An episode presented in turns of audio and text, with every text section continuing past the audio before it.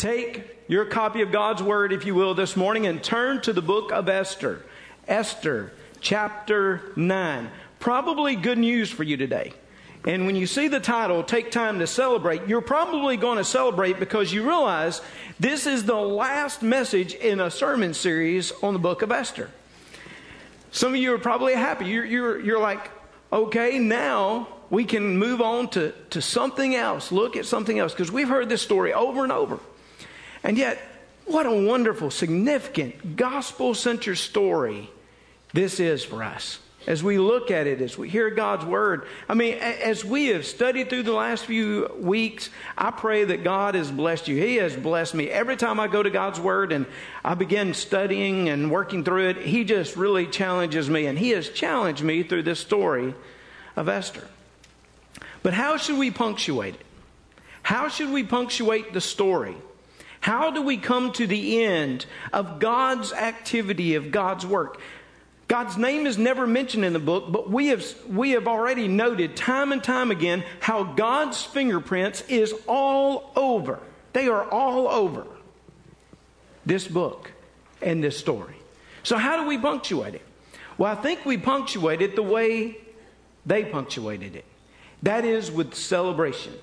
And I want to talk to you about taking time to celebrate this morning, celebrate God's activity. Esther chapter 9, we're going to focus on verses 18 through 22. I'll make reference to a few other verses around that, but I want you to look at verses 18 through 22 in particular. Verse 18 says, But the Jews who were at Shushan assembled together on the 13th day as well as on the 14th. And on the 15th of the month they rested and made it a day of feasting and gladness. Therefore, the Jews of the villages who dwelt in the unwalled town celebrated the 14th day of the month of Adar with gladness and feasting as a holiday and for sending presents to one another.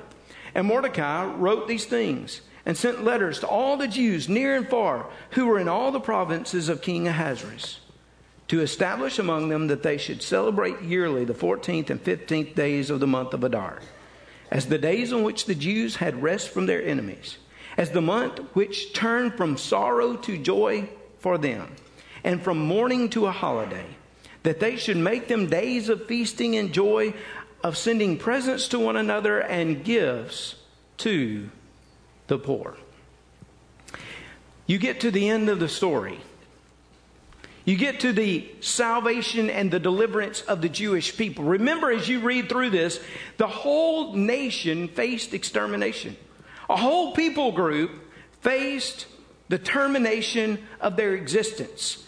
And because of God, because God had put Esther in a strategic place, a strategic position to make a difference for the kingdom, God had saved all of the people. What do you do when God brings salvation? What do you do when you recognize that God has been at work all the time? What do you do? You celebrate. You are glad, you have joy, you, you worship the God above. Now, some of it is spontaneous celebration. When you read through this story, you'll see that there is a spontaneous celebration. Now, when we really like something, when we enjoy something or something moves us, we naturally respond with some type of joy or gladness or celebration, right? We naturally do that. It's not like you have to have a big cheerleader there uh, trying to motivate you to celebrate. You just kind of do it. Those of you who have had children, did anybody have to come to you, dads, and say, hey, you ought to be happy that you just had a baby born? No, not usually. You're in there I mean, you're in there like just celebrating, giving out. I went the other day, okay? I, I shouldn't mention personal things, but I'll just go ahead. I went the other day to see a new baby that was born. I went in and I saw this guy, this dad. It was his first child, and he was, I mean, when I walked into the room, he was smiling from ear to ear. Now, that didn't surprise me. Most dads do, right? But I noticed like he had the baby himself and he wouldn't give it up to anybody else in the room. There were like 18 people. Grandparents wanted it. Others wanted the baby. I mean, he was just like he had a hold on that child and he would not give up. I mean, he, w- he was there and he was smiling. And at the same, I don't know how you hold a baby like that and you're still making uh, Facebook posts, but he was making Facebook posts and he was twitting and twitting and tweeting and all those kinds of things. And, and he was telling all about the excitement that he had. I mean, it was just all over him. I got ready to leave. I was going to pray. And he said, Oh, preacher, you forgot. You forgot. You got to have a cigar to take with you. I said, I don't know if I can smoke this with Temple Baptist Church. You know, take a cigar with you. It doesn't matter. We're celebrating. We're celebrating the birth of this baby. I mean, you didn't have to like try to cheer him on or motivate him. It was just his natural response that he had a child. This morning, I'm, I'm so grateful to hear the response of God's people, like when we baptize people. We baptized Brett a few moments ago, I heard some of you clapping. I think I even heard a few of you say amen. That scared the rest of you, but a few of you said amen. Because it should be a natural reaction, our natural response that we want to celebrate that which is good. I mean, this week, I was watching the College World Series, and I've decided whichever team I pick, they're going to lose, okay?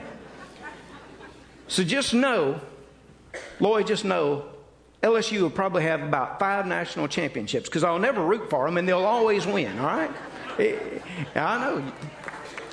It'll, it'll happen. You don't want me rooting for your team. But this week I was watching that and I was watching the different responses and you know, it was just natural. People were disappointed in plays. People were happy. People were up and down. I mean, I've seen that around here. We're in a university town. You go to sporting events. You see people just respond naturally. Now, sometimes it's not the most beneficial to the kingdom the way you respond at some of these events around here, but you respond naturally. You respond naturally. The people of God, the Jews, They'd just been saved. They knew they had. They responded in celebration. They celebrated what God had done. And not only did they respond naturally, spontaneously, but they decided that this moment, this event, needed to be marked in all of history. They wanted to be intentional about their celebration, they wanted to be purposeful. They set aside a planned, scheduled. It was an annual, yearly celebration where the people would tell the story over and over of how God had worked to provide for his people, how God had taken care of his people, how God had saved his people. That's what you see in these verses. Mordecai, the leadership of the Jews, they said, We need to send out a message to everybody because every year we need to celebrate what God did on this date, in this time. You know, we have some celebrations throughout the year. You think about it, uh, we call them holidays oftentimes. We have uh, things like Memorial Day, we have Thanksgiving, we have Christmas, we have so many Obviously, this week, the holiday that is on our mind is the 4th of July. And we will have our celebration tomorrow night and Tuesday night. You've heard people talk about it. We stop to recognize the independence that we have as a nation, but we stop to recognize the freedom that we have as well. Now, I know there's a, unfortunately, and I say that with all sincerity, unfortunately, there is too much division even within our churches today, over whether or not we should stop and celebrate the 4th of July.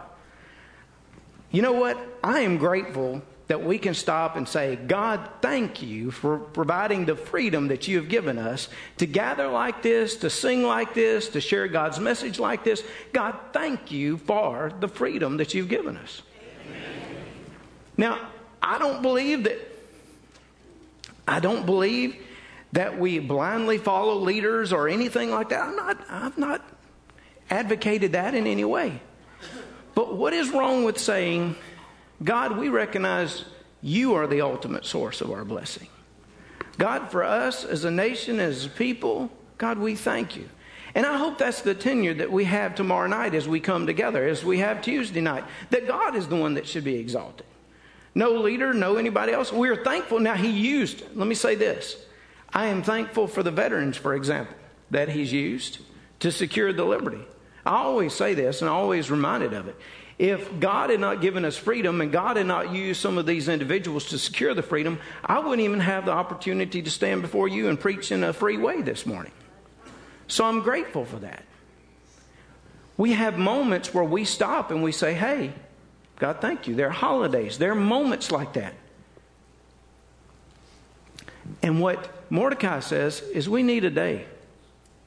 We need a good day to celebrate the deliverance of God, the freedom that He has given us as a people. And what do you do on that day? You remember.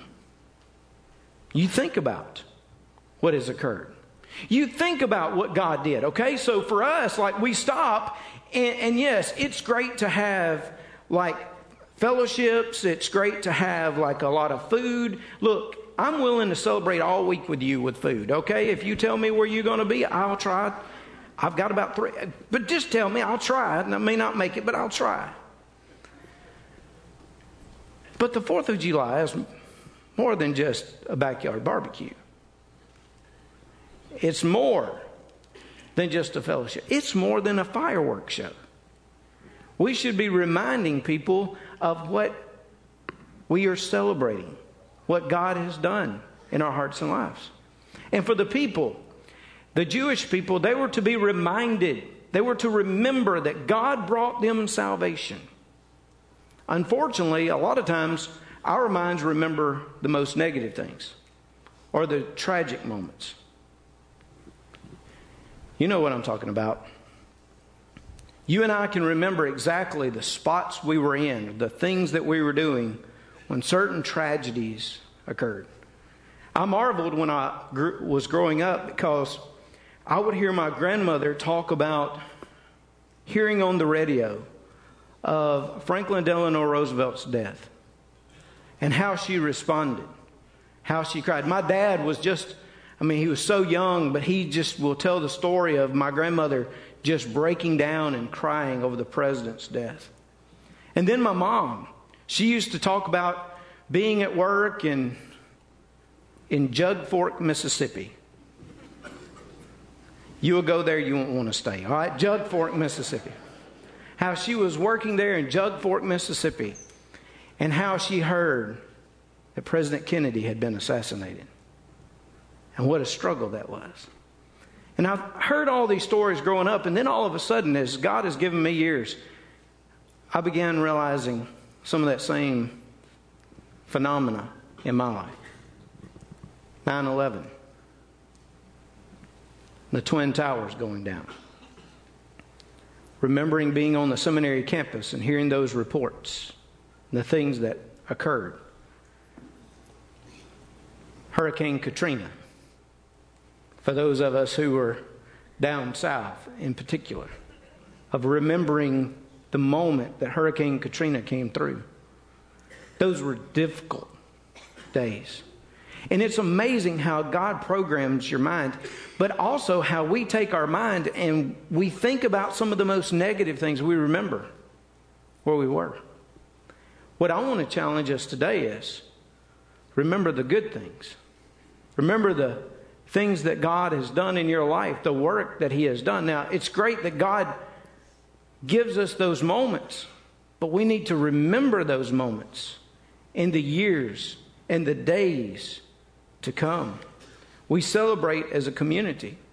We celebrate as a community. In fact, even as we come, think about it this way. Even as we come every Sunday morning, what do we do? We remember what Jesus Christ did for us. Every Sunday morning, in a sense, is a celebration, it is a remembrance. We come on the first day of the week, not the Sabbath. We come on the first day of the week, the Lord's Day. Why do we come on the Lord's Day? Because Jesus Christ rose from the dead. And even in our coming on the first day of the week, we proclaim to the community, we proclaim to each other, we proclaim to everybody that will hear that Jesus is alive. because we come to celebrate. And even in what we do in our services, what we sing, the messages that are brought through the voices of our choir or the notes that are played by the orchestra or the praise band or whatever else, all of those things should remind us of who Jesus is and what he did for us every week. There should be moments of celebration. Now, the scripture says here that they call for this annual celebration. The 13th day of Adar. Adar is the month that corresponds roughly to February, March for us. The 13th day was when the people of Israel, the Jewish people, were empowered legally to defend themselves against their enemies. So the 14th and the 15th days were days of reflection and celebration, remembrance and joy. And this was the word that was sent out to all that you are to have this great feast, this great festival. You know, in the in the scripture, you see a lot of this, especially Old Testament. You see a lot of like feasts to commemorate things or to be reminded. The Feast of Booths, the Feast of Tabernacles, for example. It was to commemorate the exodus of God's people out of Egypt, the deliverance of God's people, and how they had gone through the wilderness with God's leadership. They were to celebrate that year in and year out. They were to reenact it by building these homemade shacks, if you will, these booths, these tents. They were to build them, whether on their roofs and their courtyards, wherever, and they were to be reminded as they lived in those of God's deliverance. The power of remembrance, the power of feast, the power of celebration that you see in the Old Testament. So here, Mordecai says, we need one of those days where we stop we need a season. We need the 14th and the 15th to be able to remember and to reenact what God has done and to celebrate together. If you look at some of the practices around that date as they would celebrate it for years to come, they would come in and they would read the story of Esther to all the people. The story of Esther would once again be told in the hearing of the people so that they would be reminded, so that they would know why they were there and why they were celebrating. Now, at the name of, at the mention of every name of Haman, every time he was mentioned, what would they do? The congregation would respond, May his name be blotted out. May his name be blotted out. Because Haman is this enemy of the Jews, this Hitler like Old Testament figure, he was to be demonstrated in total defeat. They would take stones. Think of this. They would write Haman's name upon the stones and they would beat them on the ground. Or they would beat them with each other. Some people, I have read that they would write the name Haman on their shoes or their sandals and they would stomp every time his name was mentioned to demonstrate that they had had victory over him. Some of them would dress up in costumes but they would do everything they could to remember that God had delivered them. The name of the celebration, later on you'll see it mentioned in verse 26. The name of the celebration, Purim or Purim, depending on your, if you're from Mississippi or Arkansas, all right? Purim or Purim. And where did that name come from? Why did they call it the Purim feast or the Purim feast? Why did they call it that? Because if you were to go back in the story of Esther, you would find Haman casting lots to see which day would be the best day that the Jews would be destroyed.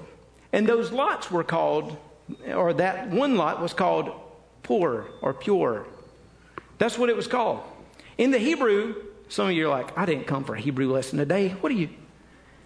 But the Hebrew, the IM at the end is kind of like an S or ES in our English language. In other words, you want to make a noun plural, what do you do? You add an S or an ES. So in the Hebrew, oftentimes you'll add an IM to make it plural, like a seraph or a cherub, seraphim, cherubim, right? You sing about them. You may not know what they are, but you've sung about them, right? And you add the IM to make it plural.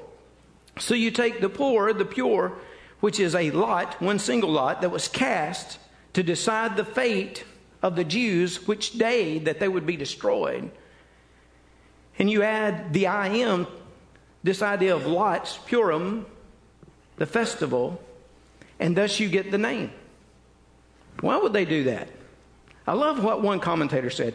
It was almost like they were saying, In your face, Haman. You know that lot that you used to try to destroy us, the lot that you tried to pick a day where you would kill us all? It was that lot that actually turned out to be our day of victory. God had reversed your evil and he had, he had brought victory, he had brought his glory to bear. It was the day of Purim that they would celebrate, they would reenact they would tell the story. I love it. I mean, I love it. I could get so excited about this because what God had done is He had taken their day of death and transformed it into their day of life. He had taken their day of defeat and He had transformed it into a day of victory for them, right? It was marked on the calendar. Don't you miss it. The 13th of Adar. That's the day when the Jews would be destroyed. But God intervened. And when God intervenes in our lives, He takes a date that was meant to be our destruction and He brings it into a date which is meant to be our victory. And on the 13th of Adar, the Jewish people were not destroyed, but they defended themselves. And the scripture teaches us that they rose up against their enemies in the power of God and defeated them. I love the way God can take a day and transform it in such a way.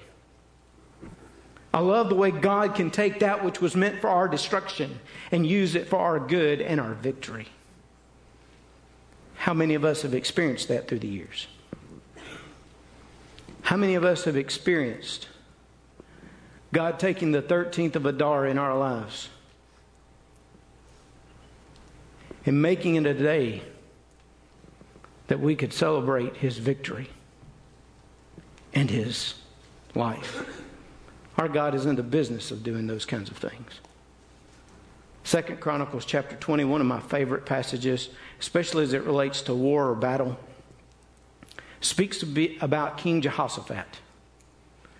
King Jehoshaphat was about to go up against a, against a great enemy. The scripture says that the forces of Ammon, Moab, and Mount Seir had all come against him. And the people knew that they had no chance against the numbers of the enemy. So, what did Jehoshaphat do? He went to God and prayed. He asked God, to show grace and to show favor. And they got ready and they began to march toward battle. And the scripture says that Jehoshaphat commanded the people to worship, to sing. And they began singing as they were marching into battle. Again, what a great military strategy, right?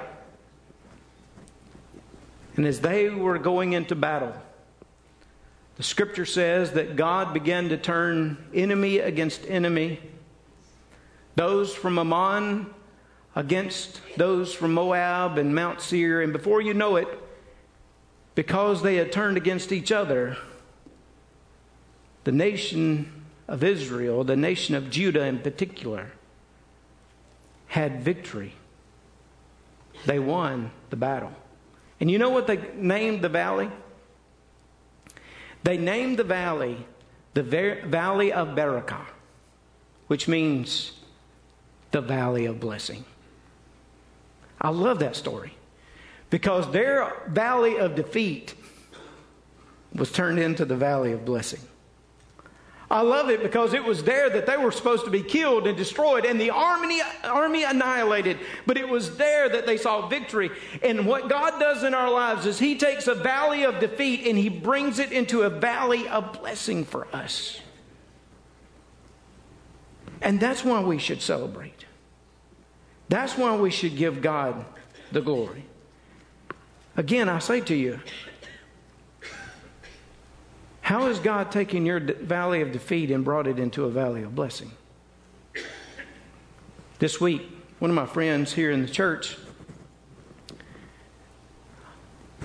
celebrated his he celebrated his one year anniversary since he went through a stem cell bone marrow transplant. I got a message that this had occurred. I sent him a little note and said, Thanks be to God, right? That we can celebrate one year. Because when you went in, you went into that surgery, went into that transplant, there were so many questions, so many things, and yet here we are, one year that we can celebrate what God has done. In a sense, He has taken that and He has brought blessing out of it. And how many of you have experienced those moments? If you've experienced those moments, celebrate those moments. And don't just be spontaneous, that's great, but be intentional because what happens is a year or two afterwards, you begin to kind of like go into other things and all of that. You need to take moments where you say, I'm going to intentionally praise God for what He did a year ago, for what He did two years ago. I want to remember because as I remember what God did for me then, I am encouraged that God can do it again today. We need to take time to celebrate and to recognize that God can take that which was meant to be evil and use it for good in our lives. That God can take that date which was meant to be our destruction and bring to us victory. Vance Havner, the old Southern Baptist evangelist preacher, he writes a story about a little town in Alabama. Of course, like many other towns back then, they were so dependent upon the cotton industry. But as they had prepared their crop and they had gotten ready for the harvest, there was one little enemy that they faced. One little enemy that became a great enemy. It was a little boll weevil. And the boll weevil began to destroy the crop of this little town. The economy was crushed. But as they moved toward the next harvest season, the next planting season, that is, they began to think about things. They said, well, what will a boll weevil not eat? Because farmers can be genius sometimes. What will a boll weevil not eat? Peanuts. You know what? I bet they won't eat peanuts. So they started planting peanuts. And another farmer, he began to plant another crop. And another. And before you know it, the economy was restored. Not just restored, it actually was better. So you know what this little town, oh, the little town is called Enterprise, Alabama. You know what they did? Some of you know, some of you probably been there. They put up a monument to the boll weevil. I think it's still there. And think of this. The boll weevil, which basically came against them to destroy them, their crop, their economy, everything, what had happened is they had had to diversify their crop. They had to think through things. What God had done is actually used the boll weevil to help them in their economy. So they put up a monument to the boll weevil. I say again, some of us have had some boll weevils in our lives, right? We got them named. But God has the power to take the boll weevil and to use it for something good, something great. It's the reason we celebrate. We celebrate that power. We celebrate that sovereignty every time we come here. The Lord's Supper itself when we come to take the Lord's Supper, we are reenacting. We're reminding ourselves. We even do it. Jesus said, Do it in remembrance of me, right? So the juice that we drink, the bread that we eat, reminds us of the sacrifice that was made for us. It's a celebration because we know what God has done. As I said last week, it's God took the cross, which was meant to be this horrific, terrible symbol of pain. And He has allowed it now to be a symbol of forgiveness and life. Through the Lord's Supper, we celebrate. We celebrate what God has done. Those of us in this place who've accepted Christ as our Lord and Savior, those of us who've been saved, above every other people, we have reason to celebrate. Because we know what it's like to experience forgiveness of our sins. We know what it's like to have the burden of sin in our life and God lift it. We know what it's like for God to save us from sin, but also to save us for service. We know what it's like for Him to give us purpose and ministry and life and security and assurance. We know what it's like. Because, see, what God has done for us is He has taken a date of death and given us a date of life. He is taking a valley of defeat as we lived in our sin, and He gave us a valley of blessing. He has taken that which has come, against, has come against us, and He has used it for us to see ultimate salvation in Him. Hey, can you imagine what it's going to be like one day? Hey, let, let, let's think about that day in which we stand before God. We stand before God and simply speaking, okay? Not getting into just simply speaking, according to what I read in the scripture, He's going to open a book of works. And He's going to look through that book. And I think all of us in this place will be listed in that book of works. And there, there will be everything that we've done in that, in that place. But it will not be good enough. Because works never save us, it'll never be good enough. Judgment Day a day when our sin should come to bear and we should be punished for what we did. The defeat should be ultimately realized on Judgment Day. But get this God's going to open that book and he's going to work, he's going to read through that list of works and then he's going to open another book and he's going to say, you know, this book of life, you know what? Your name is right there. And when I stand there knowing that my name is in the book of life, I'm also going to stand there knowing that I am clothed in the righteousness of Jesus Christ. Not my own righteousness, but the righteousness of Jesus Christ. And because I stand in that, I know I have life and I have it for all eternity. And He is going to welcome me into His kingdom and paradise once and for all. Because my God took a day that was supposed to be a day of defeat and He brought it to a day of victory in my life. And I pray that you know it. I pray you know it because He's the only one that has that kind of power. He's the only one that could have orchestrated the events of Esther and brought salvation to the people. And our God is still the only one that has the power to bring salvation to our lives and hearts. I say to you today, if you are dealing with your sin and you're trying to deal with it on your own and work your way there, you are going to see defeat every time. Submit to Him, surrender to Him, and you will see the victory of eternal life.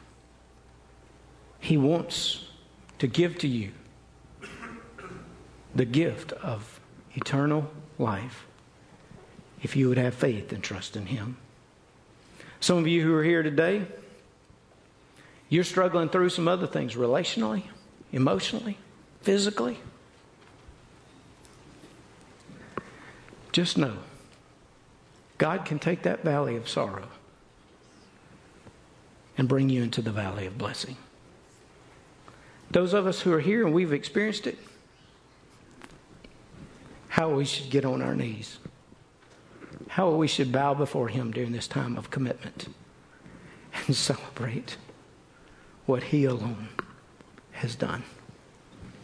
Let's take time to celebrate today. Let's pray. Father, we come to you. And God, we recognize we do not deserve your favor, your grace. By its very definition, we don't deserve it. But God, you have lavished it upon us. God, today we celebrate the freedom that you've given us to sit in a sanctuary like this, sing, hear your gospel preached. God, we thank you for that. But God, for those of us who are believers, who have trusted in you, oh God, how today we thank you for forgiveness and life and victory. We thank you that one day when we stand before you, we do not stand in our own tattered rags, but we stand finally clothed in your Son's righteousness. God, I pray that you would help us celebrate that every day. God, some of us in this place, we've been blessed. You've, you've brought healing to our lives. You have helped us through financial, emotional, relational issues. Oh, my, my Lord, I pray that we would intentionally celebrate those things and what you've done. Now, God, help us as believers celebrate, but Lord, today in this place, for that one which is lost, that doesn't have the confidence, doesn't have the assurance of standing before you one day. God, I pray you'd save that person. Help them surrender to you. We pray it in Jesus' name.